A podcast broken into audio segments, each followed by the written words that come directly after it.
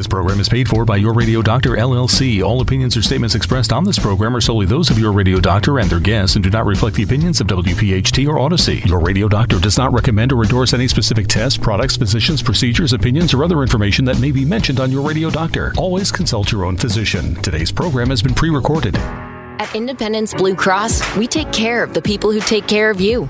Everyday heroes like firefighters, teachers, farmers, and healthcare workers. Doctors and hospitals across the region have IBX, and they know what it means to have reliable access to care. So whether you're saving lives or just trying to live a healthier life, count on IBX, the region's number one health insurer for 85 years. Learn more at IBX.com. Talk Radio 1210, WPHT, WPHT HD, WOGL HD3, Philadelphia. From the Cherry Hill Volvo Studios, where relationships matter. Always live on the free Odyssey app. It's time for the Delaware Valley's first radio doctor. On call every Saturday afternoon at 5. This is Your Radio Doctor with Dr. Marianne Ritchie. Presented exclusively by Independence Blue Cross. Listen, seven months or ten months is an absolutely exceptional, exceptionally short time frame to produce this vaccine. Your health determines your life, your longevity, and your happiness. Let your radio doctor lead the way with your medical education. Your radio doctor, Dr. Marianne Ritchie. Good afternoon and welcome to your radio doctor. I'm your host, Dr. Marianne Ritchie. Well, it's officially February and we're smack dab in the middle of cold and flu season. So I thought it would be a good time to invite my favorite ear, nose, and throat doctor for a visit to the show. It also made me think about a topic a lot of my patients ask about when they say, Doctor, why am I always clearing my throat? Joining us to discuss the possible causes is Joe Spiegel. Dr. Joe Spiegel is a professor of otolaryngology and head and neck surgery in the Department of Otolaryngology at Sidney Kimmel Medical College at Thomas Jefferson University. And he's the director of the Jefferson Voice and Swallowing Center. Welcome, Joe. Thank you, Marianne. Well, we see a lot of patients in common because reflux suggests a refluxin or, or backup of contents from the stomach, not always just fluid, but sometimes small food particles. But when we talk about reflux, if it damages the esophagus, we call that gastroesophageal reflux disease if there are ulcerations or problems there. But something that we're going to talk about with you today is LPR or laryngopharyngeal reflux, because sometimes those gastric contents come all the way up. You're going to explain it in more detail. But I thought it might be helpful if we begin by saying we're going to cover both topics. Both result from reflux of gastric, sometimes duodenal contents, but they, if they affect different areas, they're going to cause maybe different symptoms. Is that a fair way to frame this, Joe? That's right. Both of these, the starting point is that whatever is in the stomach leaks out of the stomach and gets up into the esophagus. And mm-hmm. it turns out both conditions can be caused by the acid just leaking out of the stomach. And then the acid or whatever else is in the stomach can get all the way up to the throat in some cases and cause even additional symptoms. And it was mm-hmm. just about 40 years ago, people in my field started to realize that some of the common complaints we were seeing were because of this problem. And it was actually linked to the gastroesophageal disease, the heartburn and indigestion that we've all known about all of our lives. Mm-hmm. Well, I think too, you probably see a lot of singers who say, Gosh, I have a big show this weekend and my voice is scratchy or this or that. And And I see people that have acid reflux into the esophagus, but sometimes we both see them, as you say, if it affects their vocal cords, if the acid goes up high enough and irritates the vocal cords. So that's why we often see people in common. So let's dive into acid reflux into the esophagus first, just a little bit, so that we can spend a little time with that and move on. Because the problem with acid reflux into the esophagus one of the tough things is it can mimic angina or pain from um, coronary artery disease. Yeah. So somebody might have squeezing, burning pain in their chest, and it can even be sneaky enough to radiate to the neck or jaw, like angina does. And but we narrow it down by saying, does it usually follow eating, or might it awaken you from a sound sleep when you're in position for that acid and other elements we'll talk about, like pepsin, even bile, can really cause burning. Um, so I think that's important to distinguish because that people are more familiar with GERD or gastroesophageal reflux, especially when it causes disease. Well, you know, we we the majority of us, if we have reflux, it happens overnight because we lay down flat and we no longer have gravity helping pull everything back down into the stomach.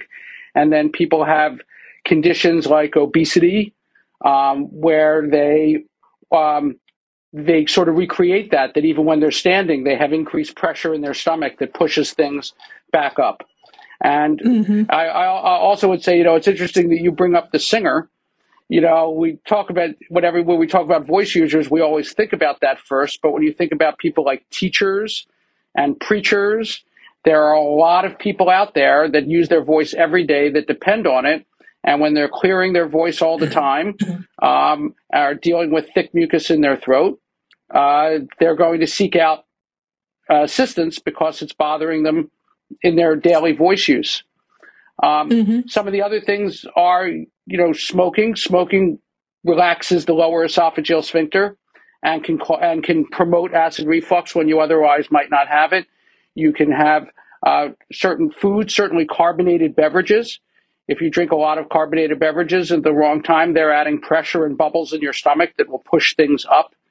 And then things like mint flavors and things like that will relax the lower esophageal sphincter. So there's a number of common pathways where people can be doing things that can um, promote this that could either lead to the GERD symptoms of heartburn and indigestion and sometimes chest pain and the symptoms of what we call LPR, laryngopharyngeal reflux, where it's more in the throat. Mm-hmm. So let's distinguish right there.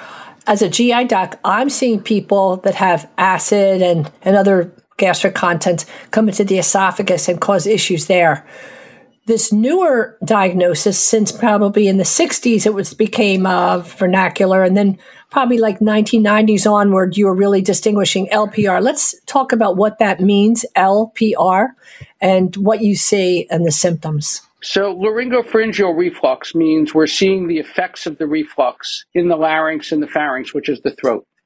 So mm-hmm. there's reflux and there's reflux where you um, the patient has the symptoms closer to the stomach and they'll come to you. And when the patient has the symptoms that they're clearing their throat, they're getting hoarse, uh, they're feeling it in their throat, they have sore throats that they can relate to it, they might come to me first. The ultimate problem is the same, and it's just causing a different set of mm-hmm. symptoms. Mm-hmm. So in GI, we talk about alarm symptoms. What makes us want to do an endoscopy rather than just say, let's try this medication or, or these behavioral changes?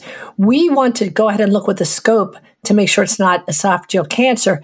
If it's brand new uh, dyspepsia or digestive symptoms after the age of 60, or if they've had a patient's had evidence of bleeding because they have black stool, which can signify blood in the stool, um, or they become anemic. We have to make sure from head to toe they're not bleeding from an ulcer or cancer or unexplained, unexplained weight loss. Um, difficulty swallowing their food seems to get stuck in the same place mm-hmm. all the mm-hmm. time, or if they have a GI cancer in a first degree relative. So that's on the back burner. That's for extreme symptoms, weight loss, etc. But you're talking about, you make a really great distinguish. You explain that so well, Joe. It's the same culprit, basically. It's acid, pepsin, which is a, a protein enzyme. It breaks down proteins. That's pretty caustic. And bile, if we if it comes from far enough down in your uh, GI tract, bile can be really caustic too. So if those um, chemicals come up in the esophagus, that's one thing. But if it's in your throat, boy, what are some of the symptoms people would describe when they tell you about that? Well, by far the most common symptom is the feeling that something in the throat, that you have thick mucus, that you have to clear your thick mucus all the time. And this is the by far the leading symptom. And then many people will complain of voice changes and hoarseness that mm. might may or may not be related. Um, and that's really, other than the things you described in terms of our danger symptom, we of course go to the same things if somebody has difficulty swallowing or has pain associated with it. We always want, uh, whether it's us or a GI doctor, to get to the bottom of it and make sure that the patient has a full evaluation. If somebody has persistent hoarseness, we want to make sure we evaluate them. Now, that evaluation can usually be in the office. But when somebody has hoarseness that's persistent for more than two or three weeks, they really need to be evaluated by a doctor and have their uh, larynx visualized, which is a very easy office procedure these days. So there's no reason to let that go. But that's where we really mm-hmm. draw the line. And a lot of these patients that have voice changes, the reflux is only part of it. So it becomes something you have to tr- that you have to treat in order to get them to their best voice, but it's only part of the problem. Mm-hmm. So the commonality with GERD, meaning gastroesophageal into the esophagus, or all the way up to the throat area, is a common cause. Acid reflux comes up and does its thing. The distinction is the location of the damage. That's what we're saying here. If it's the esophagus, exactly. that feels one way. If it's in your throat, oh my gosh, that can be really damaging. So we label it based on where we see damage. And I know sometimes we do endoscopy and the esophagus is completely normal, but they have the symptoms. Other people get what we call erosive or really red, irritated esophagus. So, but the esophagus also has ways to protect itself. It can create a layer of mucus.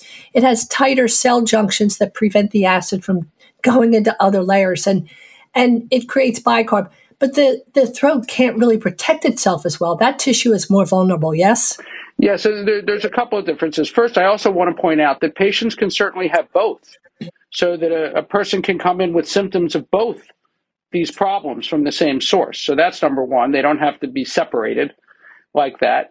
And yes, not only can there be physical damage in the larynx because it doesn't have the same protective features, and the vocal cords are a very thin layer of mucous membrane over muscle that don't have the same kind of protection. Uh, but more importantly, it doesn't take constant exposure to the acid to cause the problems. If you're having irritation just now and then, it can alter the way you use the muscles in your throat. It can alter the way you speak because you're getting this intermittent irritation. And the way we speak is very central. It's very, um, we don't, you don't think about moving your vocal cords. We don't think about the actual structures and what we're doing. It's a very innate pattern of use. And so that can be thrown off by these irritations coming now and then. And I love the way you explain that, Joe, because there's tissue damage from the direct contact, but then the changes outside the esophagus uh, due to triggering what we call vagal reflexes. The vagus nerve controls a lot of motion of our diaphragm and different parts in the chest and abdomen. Can you comment on that a little bit? and, and how it can trigger asthma, for instance. So it's critical because the vagus nerve not only controls how the muscles in the esophagus move, and it controls how the stomach uh, does its actions. The vagus nerve branches control how the vocal cords move, and they control the cough reflex in our throat.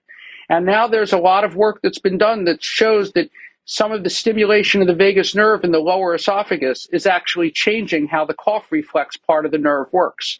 So chronic cough can be associated with reflux on multiple different avenues. It can be from the actual acid bothering your throat and making you cough, and it can be from chronic changes to the vagal stimulation, to the vagal tone in your esophagus and in your throat that leads you to have a very easily tripped cough reflex. That's the best explanation I've ever heard of that. It's so simple when you say that because this nerve is really long. It runs through from your neck all the way into your belly. So that makes sense that that's going to say, I'm going to change the way you cough. I'm going to change the way you respond to your acid reflux can also put your esophagus into spasm and that can trigger the vagus nerve that says, okay, I'm going to start making you cough. So, so again, people can have throat and voice complaints, or they might have that persistent clearing of their throat, excess mucus, difficulty swallowing, um, feeling when they're lying down. The feeling of a lump in mm-hmm. the throat.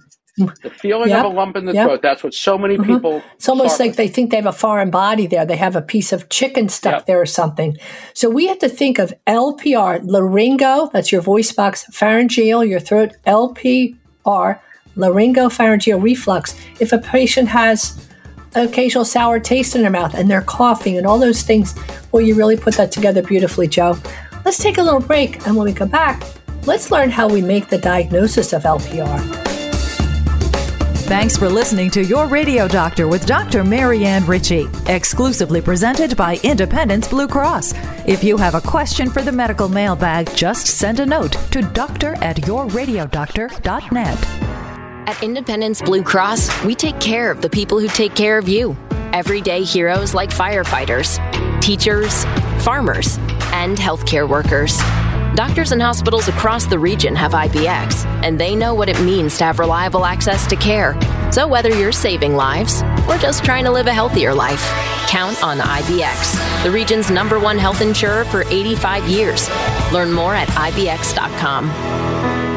When Recovery Centers of America at Devon opened its campuses on the main line and in South Jersey, they offered a new approach, local addiction treatment led by an expert, caring team of professionals. RCA has since helped thousands and leads the way in innovative programs and exceptional inpatient and outpatient care, all in a beautiful setting that allows for healing and recovery. RCA answers the phone and admits patients 24-7, 365, including the holidays. All admitted patients and staff are routinely tested for COVID-19. Call now at 1-888-RECOVERY. That's 1-888-RECOVERY.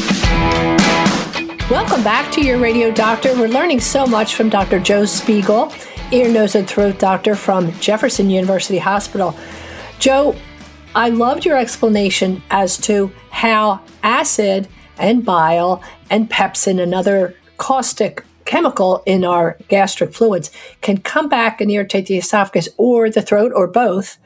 Um, and that throat area is called uh, th- of course, the larynx is your voice box, the pharynx is your throat. So LPR suggests acid refluxing into those really delicate tissue areas of the larynx and pharynx. So, how do you make the diagnosis? We don't. We know with endoscopy we can slip down, look at the esophagus. Tell us how you make uh, diagnosis with the laryngoscope. So, there's actually been a tremendous amount of work on this the last 15 years. And there's been a couple recent position statements that have put together a lot of the studies. And really, most of the time, the diagnosis is now suggested based on the patient's symptoms. When the patient comes in and says these things, and especially if they've tried treatment for the other things that can cause the feeling of thick mucus in the throat, like allergy and the medications that are available for postnasal drip. Um, or, you know, if, the, if one of their symptoms is cough and they've already been tried with treatment for asthma, and for allergy, then we suspect that reflux to the throat or reflux into the esophagus affecting the throat could be a problem. Then we do a laryngoscopy, and the laryngoscopy can provide some confirmatory findings that make us feel even more strongly that it's reflux. But it's certainly possible for somebody to have reflux and respond to treatment even with a fairly normal examination. The other mm-hmm. thing we're looking for is many of these patients, as I mentioned before, have voice complaints. And we want to visualize the vocal folds and make sure that we know why they're hoarse, why they're having trouble with their voice. We might, in the end, think that it's mostly reflux as the cause, but we need mm-hmm. to do that visualization. We need to make sure we're not dealing with something else. Um, and then it's interesting, there are tests such as uh, impedance manometry, and this is a test where uh, a tube is put down through the patient's nose and into the stomach. And usually it has to stay there for about 24 hours. And it can measure whether acid is actually coming up toward the throat or into the throat. And it can also measure whether non-acidic things, whether the physical, the physical nature of reflux is there and things are coming up, whether they're acidic or not. And in specific, like little pieces of food or etc. Or just right? the liquid that's in the stomach, even if it's not, the other liquids, not yeah. necessarily acidic. Mm-hmm. And so these mm-hmm. can be pretty definitive tests and, and are very um, definitive tests, but can also be a little bit for the patient to go through to have to have that mm-hmm. test. And they've done studies that show that if we treat with the behavioral and medication behavioral mm-hmm. changes and medications that we have available over about a three month period, and judge the result. Do these symptoms get better? That's just about as effective as these other tests. So I'm going to just stop you there for one second because laryngoscopy means in the office, easy capeasy. You've done it to me. I tolerated it beautifully. And I'm a baby. No, I, I, I sit still for test. But you simply spray a little topical it's not Novocaine, it's called lidocaine, and it numbs the, the nose and throat, we, and you put the little sometimes we numb easy it, Sometimes it's not even, yeah, oh, it's a very yeah. quick examination. Yes. And that way you say, okay, Marianne, say E or oh, take a breath. And you can see my vocal cords move and you can look at that whole area. It's so wonderful. Um, so people should not be frightened by that. That's number one, the, the laryngoscope. And secondly, you mentioned impedance manometry. Manometry, mano means pressure. So as a GI doc, we order that study too sometimes. And we look at it. Our test is to look at the, uh, well, we do it together. Um, we want to look at what is reflux, right? Is there acidic material coming up? We look at the pH over 24 hours. And we also can study the pressures of the lower esophageal sphincter, which is the gateway. We want that door to shut after a meal so everything stays in your stomach. But sometimes we reflux a little bit normally, uh, like physiologically. It's good too when you eat a full meal. Sometimes that the door above the stomach, the lower esophageal sphincter, opens up a little to let air and you know let you reflux a little so you don't explode. But um, anyway, so we have these really cool measuring instruments manometry looks at pressure readings because sometimes people have that recurrent chest pressure after eating. And we're trying to figure out, we do the heart test first to make sure it's not something life threatening, but the manometry or pressure readings. And you say, keep a diary, we'll keep this in or swallow. Oh, are you feeling the pressure right now? And then we look at the meter reading and it says pressure's elevated. So there are lots of really logical, direct ways. But I, I want to share with our listeners too every once in a while, Joe, I think, what am I going to wear? And you say, to what, Marianne? And I'm going to say, to the award ceremony when you won the Nobel Prize for the cure for the common cold. But then now you have a new drug for chronic cough. Let's talk about that for a little bit because that is fascinating. Well, there's been, it turns out chronic cough crosses with reflux because reflux is one of the three big common reasons for chronic cough. So, in my own history professionally. Um, as I treated patients for reflux, I got interested in the people that didn't get better. So there would be people that would mm-hmm. come with cough or throat clearing, and we would treat them for reflux, and we knew they were adequately treated, and yet these symptoms didn't go away. And it turns out that there are other causes of common cough, and some of it is because the nerve endings, the nerve that actually controls the cough reflex is disordered. That's where the problem is. And normal things that happen in the throat that shouldn't cause the person to cough cause the cough. We all make a quart mm-hmm. of liquid a day that we have to swallow. We swallow hundreds and hundreds of times every day and don't even know it.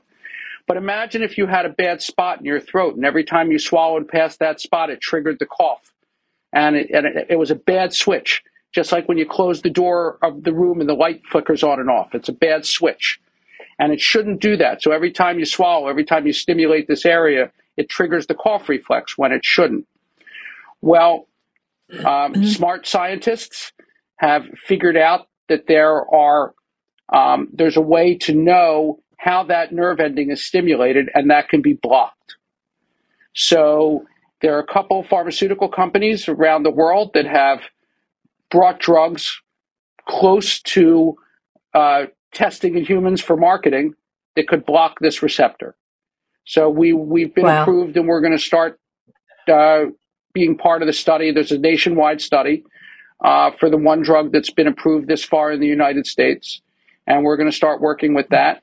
But I think for the general public to know that over the next year or two, there probably we, will be an entirely new class of treatment available for people with chronic cough that had not been available up till now. Which is wonderful. Now, one of the things you mentioned was if we want to visualize the larynx and pharynx to see if LPR is the diagnosis, one of the options is for people to say, uh, look, can we try something first to see if I feel better? And that will help make the diagnosis. So during that three month trial of therapy, we're going to ask for the behavioral changes of we talked about avoiding those things in the diet that stimulate reflux, the ENS. I always tell my patients avoid the ENS. Nicotine, no one should smoke for any reason unless they're bubblegum or chocolate cigarettes. I let them, I let my patients use bubblegum cigarettes. And that includes vaping. and vaping. Oh, I just gave a lecture at my alma mater, St. Joe's University, to the physiology students. I said, Everybody raise your right hand and say, I love you, Dr. Ritchie. I promise I will never vape. I will never smoke cigarettes or vape. That, yes, agree. So thank you for no nicotine that's in vaping or cigarettes, caffeine, not no caffeine, but you don't want to drink caffeine on your way to bed when you'll also be lying flat and, and refluxing. Um, and you want to reduce carbonated beverages if you're connecting them with symptoms. And now there, there are other, um, you have told me about alkaline supplements that are now available that add a little bicarb to your your uh, intake. But yeah, we talk, yeah. Mm-hmm. Well, there's alkaline water, and you can buy these alkaline waters at Target and at Sam's Club and all of these different places, and they're not overly expensive and they taste just fine, like any other bottled water. And so you're counteracting the acid just with your water product, and of course they're not carbonated, so you're not doing that. And we mm-hmm. make a, uh, I always um, make a big deal. Our rules are that you're not allowed to eat for two hours before you go to bed, and that you mm-hmm. should try to sleep with your head elevated, um, mm-hmm. so that you're again using gravity as best you can. And Joe, I'm going to stop you there too because I'll talk to patients and say, they'll say, "Oh, I'm elevated my head," and I say, "How do you do that?" If you're adding an extra pillow or two, don't do that because you're bending your body in half right where you can actually aggravate reflux. You want to elevate the top of your bed. I'm not even going to say the head of your bed. Elevate the top of your bed with either cinder blocks or wooden blocks under the legs at the top of your bed, or as you say, Joe, add a wedge under your mattress. Tilt your whole self, not half of your body. Big, big mistake people make. Mm-hmm. I always suggest to people to go out to Home Depot or Lowe's and buy a few two inch bricks. Yeah. And you can start with you can start with two inches, and almost anybody can tolerate two inches or four inches. At six inches, you have to start having discussions with your partner if you have a yeah. partner in bed. If you're going to uh, slide into the ocean, yeah. Well, yeah. the other thing is smaller meals maybe graze right. during the day, and then avoid clothing with a tight waistband because, as you say, just like obesity, you're pushing against your belly and, and pushing reflux. So, the other things that can reflux, we talked about nicotine, too much caffeine, xanthine, which is a chemical in chocolate, but fatty foods in general. You mentioned peppermints, um, alcohol. Alcohol and fatty food are the other uh, items that you want to cut back on. And um, try to avoid bending after a big meal too. Joe, so uh, carbonated beverages, let's revisit that. Well, I, one of the things I've learned in a lot of years of practice is that everybody's a little bit different. But for some people, carbonated beverages are really the stimulus of this, and it's almost all they need is to get rid of them. I suggest everybody with this problem that they certainly cut back or try to find an alternative to carbonated beverages. But I've had a number of patients, you know, some of these um, zero calorie uh, seltzer waters are great for dieting because there are no calories and they fill you up very quickly because of the bubbles. But if people really just get into it, this is going to be their diet. They're going to drink, you know, multiple bottles of this a day because it helps keep, you know, it helps them lose weight. They can drive reflux with things like this. Good so it's point. like any, it's like anything, you know, sometimes you find people that have just gotten into something and sometimes it's healthy. It's actually, they, they feel yeah. good but it's yeah. driven it's driven this problem. And then the two categories of medication, three chemicals, three natural chemicals stir up acid. One of them is histamine drives your acid production by about 75%. So if you take an H2 blocker, more more familiar to people as Tagamet, Pepcid, Zantac off the market, but Pepcid is something that turns your acid up by 75%, which is enough for some people. If you need something stronger, PPI stands for proton pump inhibitor. They're the drugs people know as Prilosec or the generic omeprazole, right? Uh, the, the drugs right. that turn your acid off 100%. And if you really are, are super agitated with heartburn and you try the big gun, you turn your acid pump off, you turn the machine off 100%, you pull the plug out, that might put out a really uh, severe irritation, but you don't want to stay on it forever for a couple reasons. You're going to talk about some, but the other thing is acid's a good thing. The only reason it's bad is if it's in the wrong place. You don't want it in your esophagus, but it helps kill the cooties in your food and beverages. It it helps um, metabolize vitamin B12. We need it for good function. Why else would you not want somebody on long term PPI without the, the direction? Of some people have to be, but why do we uh, sort of hesitate? Well, the first point is that for many, many patients, they really can come under control if they concentrate on the behavioral aspects that we've been talking about. And I realize obesity can be a long term problem that people have to deal with. and things like this. But if people are willing to really make the lifestyle changes, most people will start to improve just with that. So while we, we want to use the medication and we can bring them down to a better baseline quickly, we don't want them over a long period of time using the medication as a crutch to avoid doing the behavioral things and say, oh, I'll still have my Good drink point. before I go to bed because I'm on that medicine, so I won't have heartburn. Mm-hmm. so that's number one because they don't need it. And like all of us, we don't want to you don't shouldn't be on medications that you don't need to take, and we shouldn't be spending that money in the medical system to take them every day if, if there's an alternative. The PPIs have been shown over a long period of time if they're taken every day for a long period of time. There's some risk of bone demineralization and bone fractures in elderly patients that have been on them, and there's some risk of kidney failure in patients that all, that have kid, renal insufficiency that have been on these for a long time. So as patients get older, we really do try to uh, get them off these medications. Minimize. However, yeah. if as you know, really more toward yours. If people have things like ulcer disease, if people are on blood thinners that put them at more risk from bleeding for ulcer disease, it's actually been shown that it's much more important for them to stay on these medications. Oh yeah, and if people Barrett's. And these other these, we didn't even talk about Barrett's. Right. That long-term acid reflux bumps your risk for precancerous changes called Barrett's esophagus.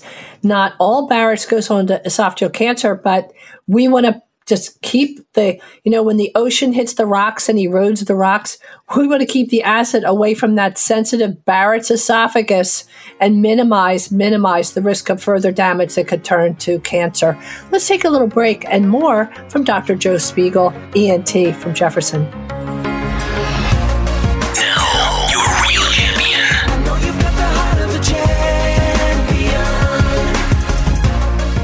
And now for your real champion. I call this segment Angel Flight East. In recent years, the medical community has wisely spent more time and energy focusing on barriers to healthcare. Cost is often at the top of the list, but what if you or your loved one has a serious medical condition and the treatment is at a medical center far from home? That's a question being addressed by Angel Flight East, a nonprofit organization dedicated to serving the community by offering free airplane transportation to qualified patients requiring crucial medical care at distant facilities. The service often includes transporting other family members as well. It all began with Harry Morales, a general aviation pilot who wanted to help with relief efforts after Hurricane Andrew in 1992. He created Angel Flight East with the help of Jeff Kahn, Joe Staples, and others. Their efforts began in Pennsylvania, and the office is located in Blue Bell. Over time, the team placed a special emphasis on those patients living in more remote areas who would need travel assistance. Angel Flight East serves the northeastern region of the U.S.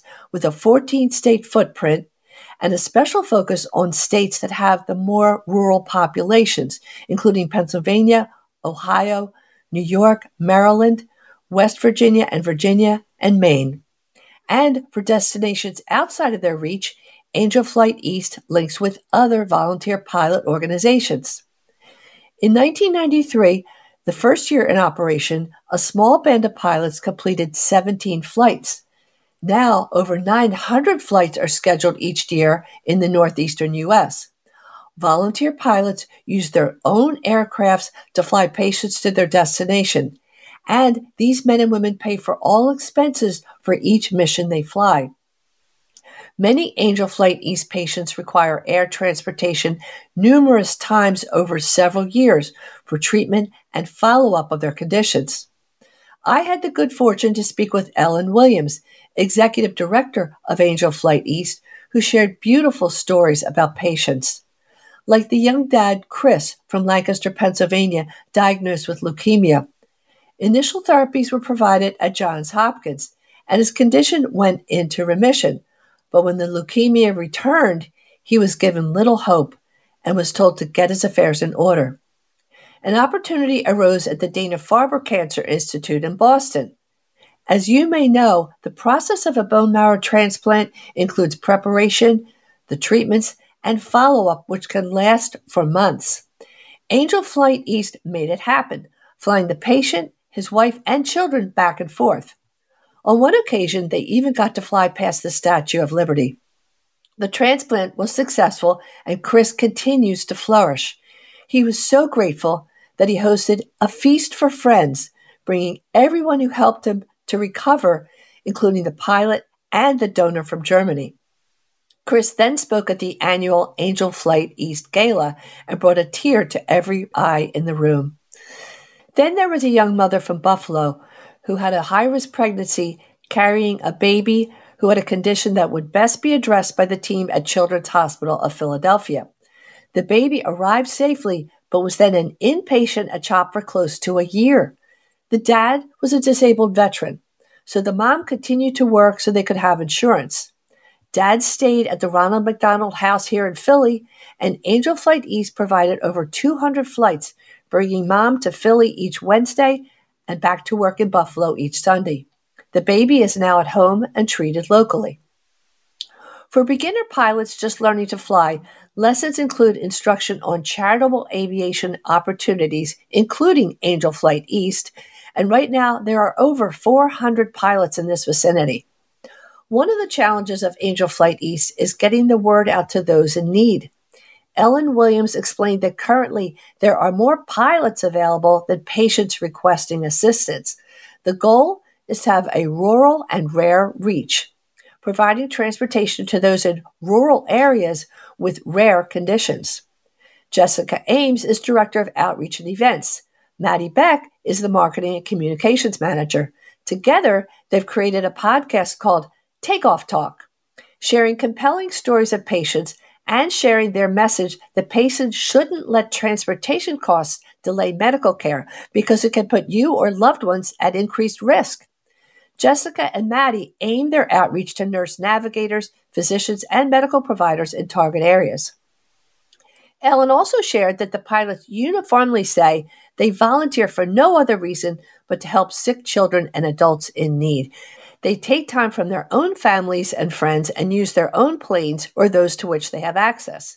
In fact, there's no limit to the number of flights. One patient receives help until travel is no longer needed. Pilots combine their love of flying with the honor and privilege to help the sick. Some pilots and families have become so close they even vacation together. And the man who started it all? Harry Morales provided the service of flying the CEO of the Red Cross to Dulles Airport so he could arrive safely to help those at the Pentagon on the day after September 11th. We salute you, Harry Morales, the Angel Flight East pilots, and the entire team, including Ellen Williams, Jessica Ames, and Maddie Beck. You're real champions. Visit the website angelflighteast.org. This year's Angel Flight East Gala is called On Angel's Wings to be held on April 27 at Wings Field in Blue Bell. That's angelflighteast.org. Today's edition of Your Radio Doctor with Dr. Marianne Ritchie, presented exclusively by Independence Blue Cross, can be enjoyed anytime, anywhere, at your convenience. Just download the Audacy app and search Your Radio Doctor. It's health education on demand. At Independence Blue Cross, we take care of the people who take care of you. Everyday heroes like firefighters, teachers, farmers, and healthcare workers. Doctors and hospitals across the region have IBX, and they know what it means to have reliable access to care. So whether you're saving lives or just trying to live a healthier life, count on IBX, the region's number one health insurer for 85 years. Learn more at IBX.com. Your radio doctor, Dr. Marianne Ritchie, now Saturday afternoons at 5, presented exclusively by Independence Blue Cross. This program is paid for by Your Radio Doctor, LLC. And we're in another segment of Your Radio Doctor with Dr. Joe Spiegel, ear, nose, and throat specialist from Jefferson University Hospital. Joe, we've talked at length about acid reflux into the esophagus that we know as GERD if it causes disease, LPR, which is laryngopharyngeal reflux, and how that can cause chronic symptoms in the throat or with hoarseness and such and chronic cough. Let's talk about a new area that might not be familiar to most listeners called RCPD, the no burp syndrome. That's fascinating. Tell us, if you would, about that. So, this was actually brought to me about four years ago. And one of the most fascinating things about this condition is that it was discovered by the people that have it on the internet. And through blogs, mainly on Reddit, these patients came together and realized there were these group of people that had never been able to burp. And they all had a similar group of symptoms. And the symptoms are that they bloat all the time and they get abdominal bloating and they get chest pressure and hear noises in their throat, especially after they eat. They call them frog noises. And unfortunately, they get flatulence because the air has to go out the other way if it can't get up out as a burp. Oh, true. Mm-hmm. And then the other thing that stands out in this group is they do not have difficulty swallowing. So even though all these things are going on, they swallow just fine. So the term for this is RCPD, which is retrograde cricopharyngeal dysfunction. So the cricopharyngeus is the muscle, the upper sphincter uh, of the esophagus that we swallow past. And this muscle is closed all the time and then opens when we swallow to let the food through. And it's supposed to open to let the air out, and it doesn't in this condition. So when the air builds up after you've eaten, you've swallowed some air, and whatever the digestive process is doing is making air, the air comes up, and normally there should be a sensor that tells this muscle to open at least a little bit and let it out like the top of a tea kettle, or to signal your brain it's time to burp and open the muscle for a burp. And these patients don't have that. Wow. So they came together on the internet. There was a doctor in Chicago who luckily I know who discovered this and started treating them and then wrote a paper. And one of my patients discovered it and came to me and brought it to my attention. And since I know the doctor, I spoke with him and we started treating it here. And now we probably have the second largest group in the country having treated it. And um, we treat it with an injection of Botox into this muscle. And Botox is a muscle poison. It's used for wrinkles because it weakens the muscles under your skin so that they won't wrinkle anymore. Well, it turns out if you weaken this muscle, it'll open and let the burp out.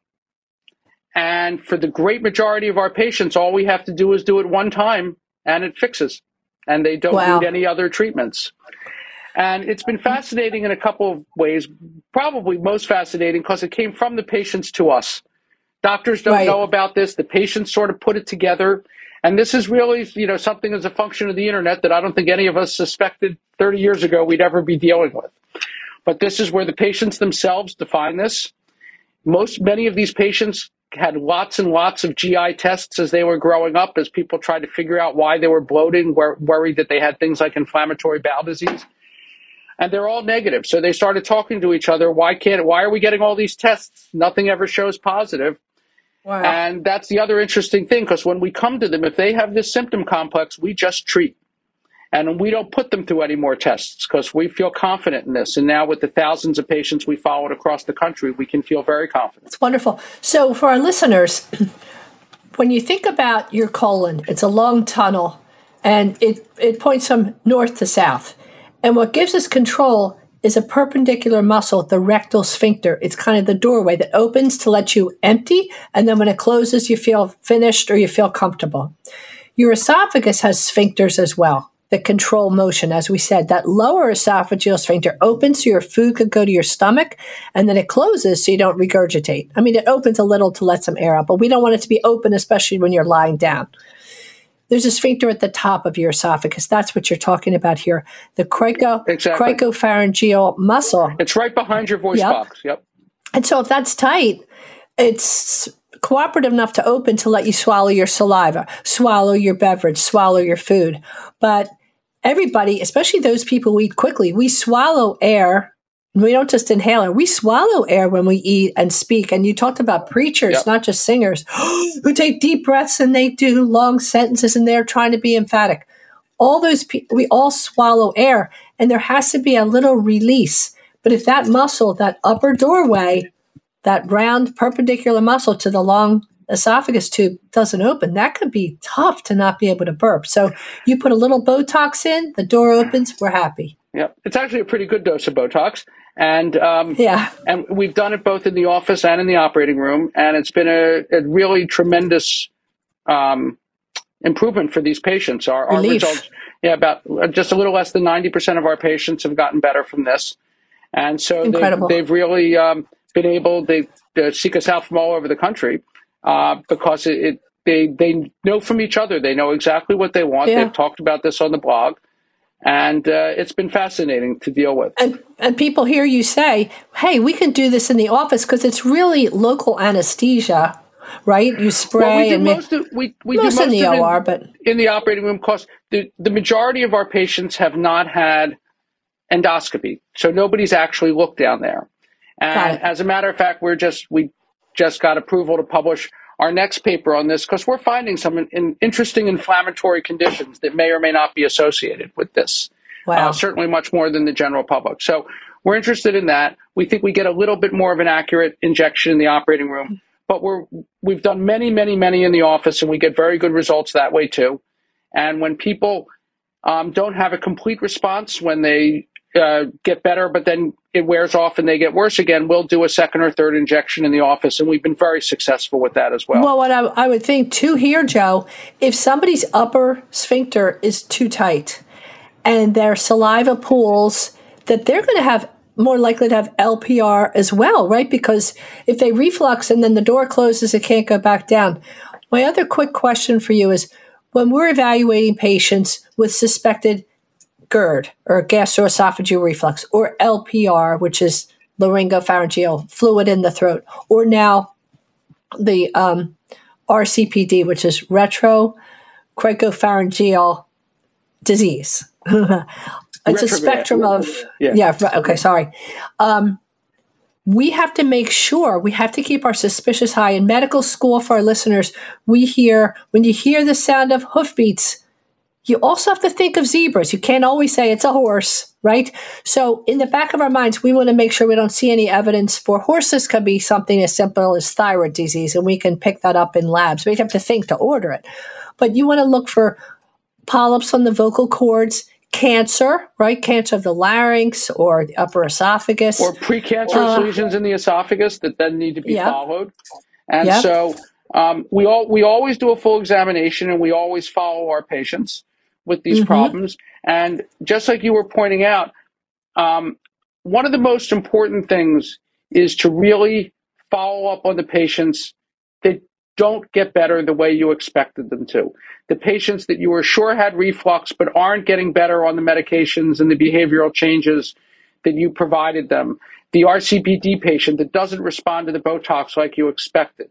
That's the patient that's most important to work up and make mm-hmm. sure. And we have found some very interesting things in this small group of patients that haven't gotten better because that forces your hand. You now you, you have to let patients know that you're going to that those are the patients you are going to put through the tests mm-hmm. and the prefix and make sure the prefix presby means older like the the seniors in a church i guess presby um, presby uh, larynges or the folds around your vocal cord if they if they become tired people might have chronic throat issues just like why people need CPAP if those folds around your airway get kind of lax that's why we need air to keep that air flowing. Yes. With- well, also, I, I mean, as we get older, there's a little atrophy of the vocal cords. There's actually a little atrophy of the muscles of the swallowing system. Yep.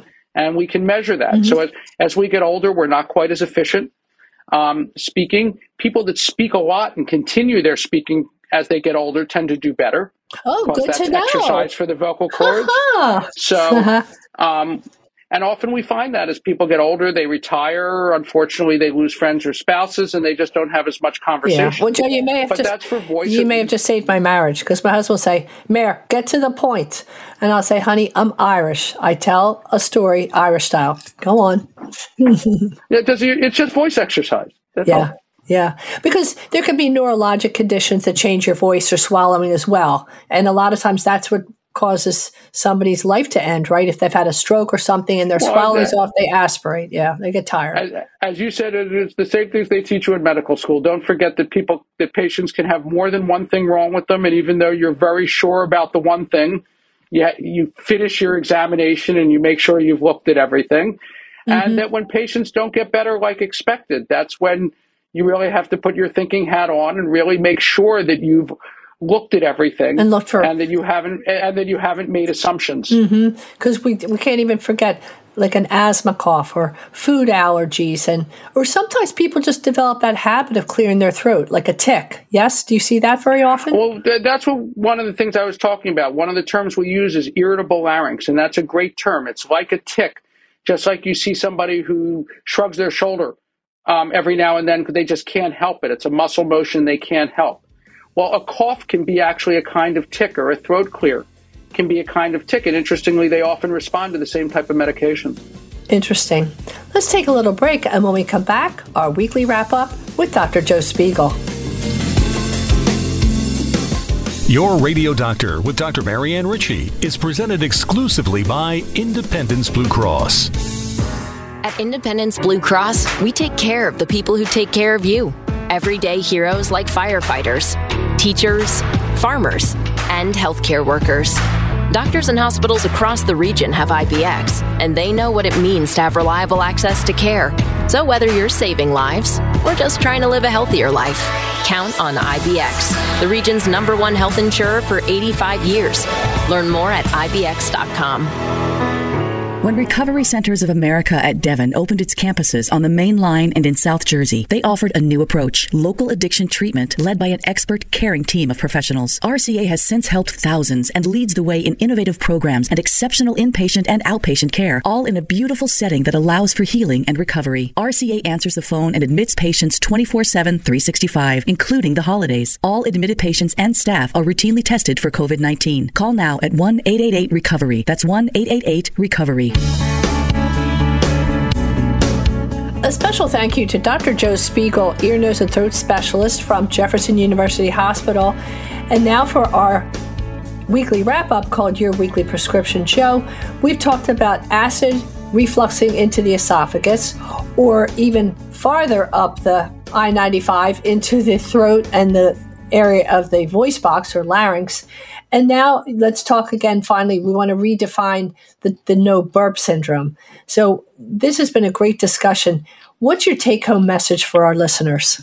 So, as far as the no burp syndrome, uh, there's a very easy to remember uh, website called noburp.com. Uh, I don't have anything to do with it, although my name is on it because I take care of a lot of patients. But that's a good way to connect and see that many other people have this problem uh, if you think you do. And if you're outside our direct listening area, it can also direct you to other physicians like myself who have come to know about this and treat and treated a number of patients so that you can find the care you need. And my other point is about these other chronic problems we've talked about chronic hoarseness, chronic throat clearing, chronic heartburn, chronic cough.